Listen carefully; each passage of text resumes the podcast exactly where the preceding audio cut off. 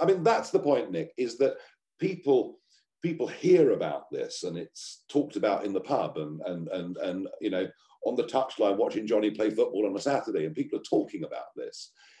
And for most investors, they kind of say, Well, I've heard of this, but I don't really understand it. And so, what we're trying to do is we're trying to get people a broader understanding of how it works, of what the risks are, of how not to be defrauded if you get involved in this. And that's why on the 26th of April next week at 2 p.m., you know, we've got an, we've got an online seminar. If you want to be part of this, there's no commitment to it at all. But if you want to try and find out a little bit more about this world, please click the link after this video. Come and join us next Tuesday because we're trying to hold people's hands, you know, through what looks like a maze to most people, but actually there are some ways through.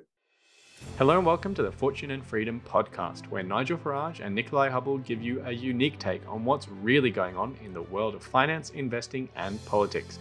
We hope you sit back and enjoy this episode.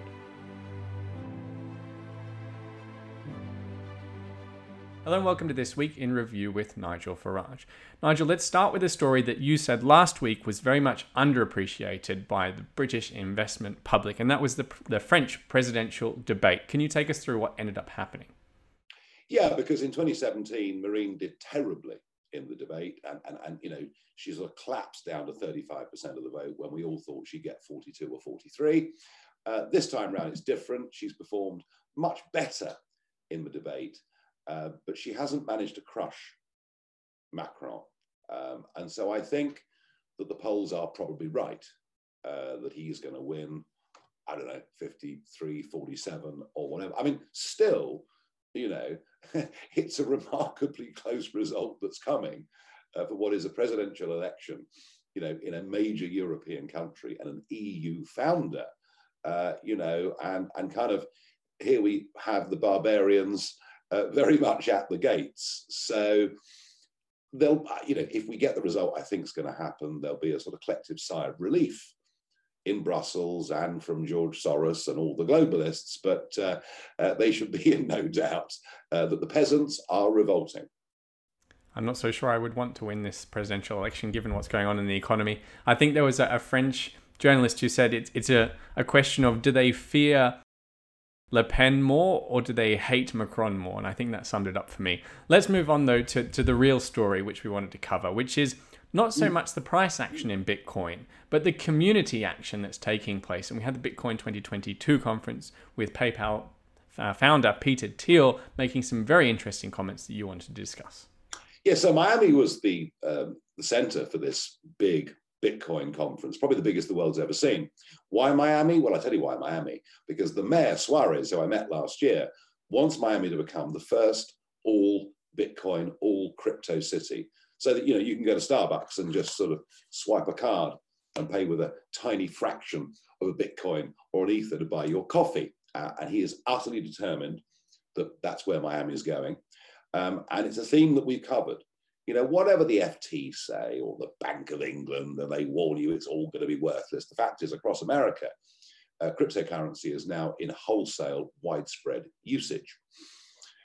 What was really interesting was that Peter Thiel, who's been a friend of mine for over 10 years, you know, one of the great West Coast innovators, you know, the founder of PayPal, and he was on the board of Facebook. And I mean, this is one of the really big dudes um, in this whole new world that's emerged in the last 20 years. And a very, Peter's a very calm, uh, very considered, very thoughtful, I, I would actually say slightly understated. You know, he's not Elon Musk, you know. Um, and for him to get up at that conference and say the things that he said, and for it to get as little exposure as it did, is why we want to share it with our audience here. Basically, Peter said, that the Warren Buffetts and all these people, you know, are basically dinosaurs.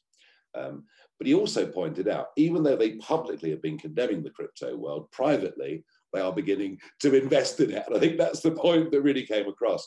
So, number one, absolutely slated the existing financial services community, and it's the Jamie Dimons, it's all these people.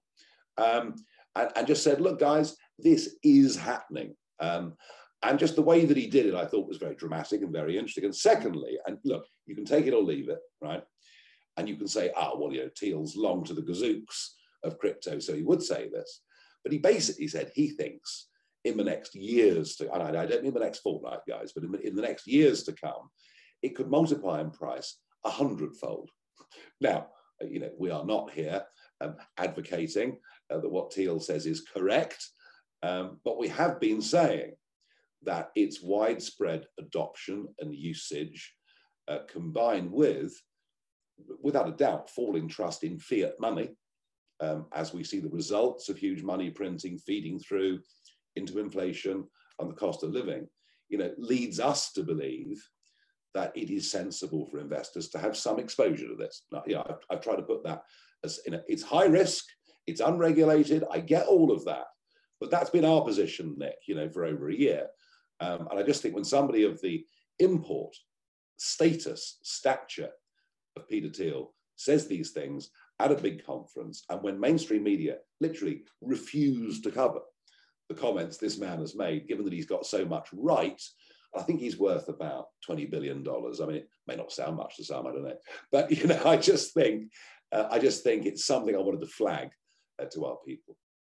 Yeah, I'm going to add some meat to that structure. He called Warren Buffett a sociopathic grandpa and enemy number one. He called Jamie Dimon of uh, JP Morgan Chase and Larry Fink uh, part of a finance gerontocracy, which is a, a state that is controlled by a, an, an elderly group. Um, so it is out of date. And I think that's the key point that, that he was making, and I think also that we make, is that there's this legacy financial system that is out of date, hasn't served its customers well. And then there's this new system. Now, you and I both think there's lots of potential in this new system. We're not completely convinced that it's going to take over the world and destroy the, the, the gerontocracy, but we think it, it's worth taking the time to learn about, to understand. And, and well, there mean, is a good chance. Point. I mean, that's the point, Nick, is that people people hear about this and it's talked about in the pub and and and and you know on the touchline watching Johnny play football on a Saturday, and people are talking about this.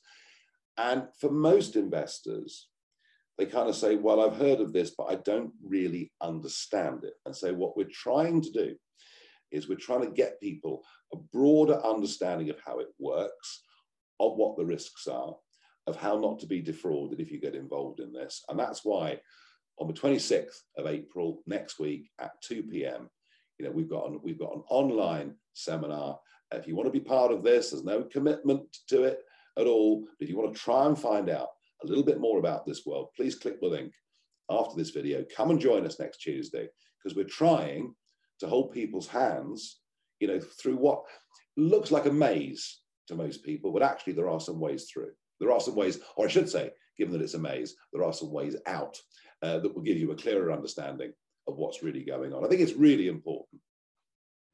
Yeah, that event's called New Money, New Rules. And like Nigel says, there'll be a, a, link at the end of this video. But the, the part of that that I want to, to really latch onto is the idea that there's lots of people who are really upset with the legacy financial system. It hasn't served them.